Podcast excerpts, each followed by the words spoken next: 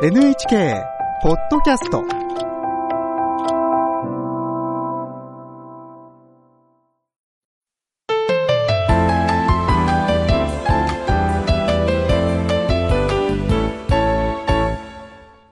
健康ライフ、テーマは、養生で健やかに。明治国際医療大学教授で、東洋医学がご専門の伊藤和則さんに伺います。伊藤さん、よろしくお願いします。よろしくお願いします。養生とは、健康に生きることを目指す東洋医学の考え方で、病気になる前に備える暮らし方のことです。今日のテーマは、心身のガソリンが不足したらです。心身のガソリンとは、血液やリンパのことを指していましたね。そうですね。人にとってのガソリンは、エンジンやアクセルを動かすために必要な水や栄養のことを指しています。車と同じように人間も一定のリズムで走行することがとても燃費がいい生活でありますし、ガソリンやオイルの質が低下してしまうと、スムーズに体が動かなくなってしまうことが起こります。うん。ガソリンが不足したり、質が悪くなっている場合は、舌の色に現れるとのことでした。まあ私はちょっと白っぽいのが気になっているんですけれども、はい。下の色は、一番正常な形としては、薄い紅色な状態が健康な状態というふうに考えられます。栄養状態が悪かったり、滞っている場合には、白っぽくなったりしてしまいますし、逆に赤みが強かったりすると、エネルギーが過剰になっている。また、紫色の場合には、循環が悪いなど、様々な問題があります。特にこの、下の色が悪い場合には、夏の苦手な方が多いので、整えるとか補うと言われるような養生が必要になります。うん補うというのは栄養や水を補うということですね。ポイントはありますか？はい。栄養を補うということは、食事ということを意識してほしいということになります。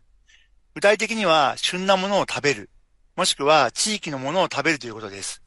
旬なものには、その季節に必要な栄養素がたくさん含まれていると考えられています。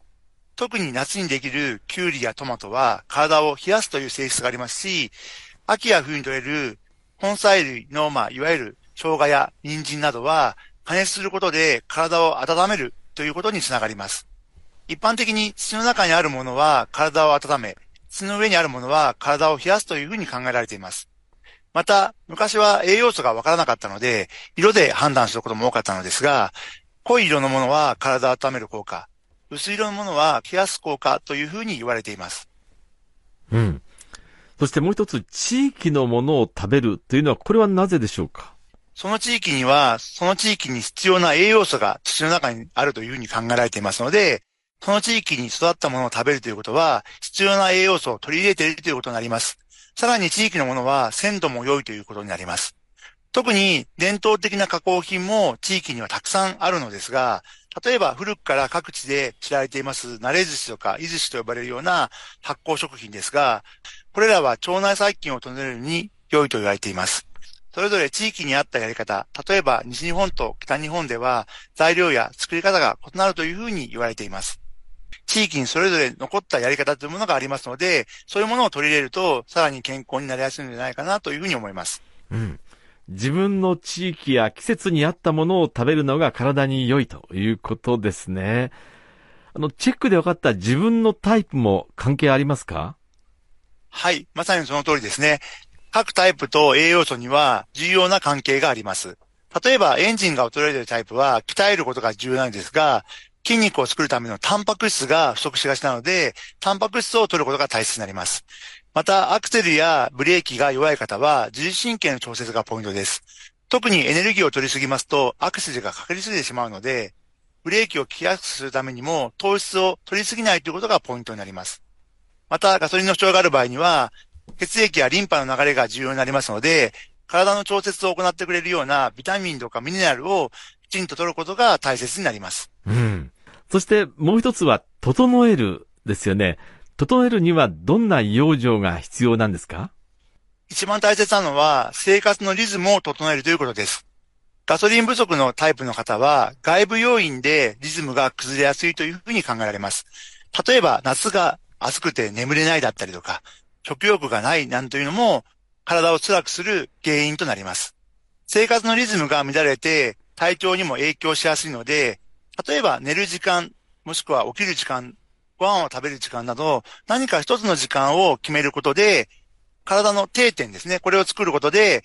体のリズムを整えるのがとてもおすすめになります。うん、体のリズムを整える。もう少し具体的に言いますと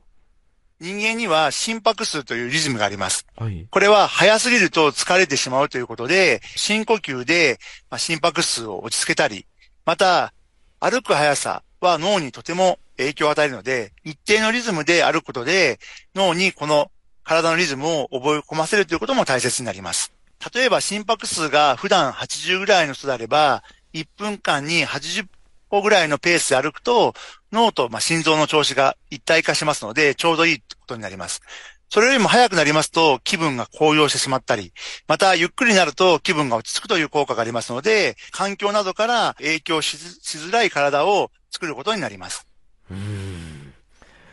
さあ、今日は、心身のガソリンが不足したらというテーマで伺いました。伊藤さん、最後に今日のポイントをお願いします。足りないものを補いながら自分のリズムで生活しよ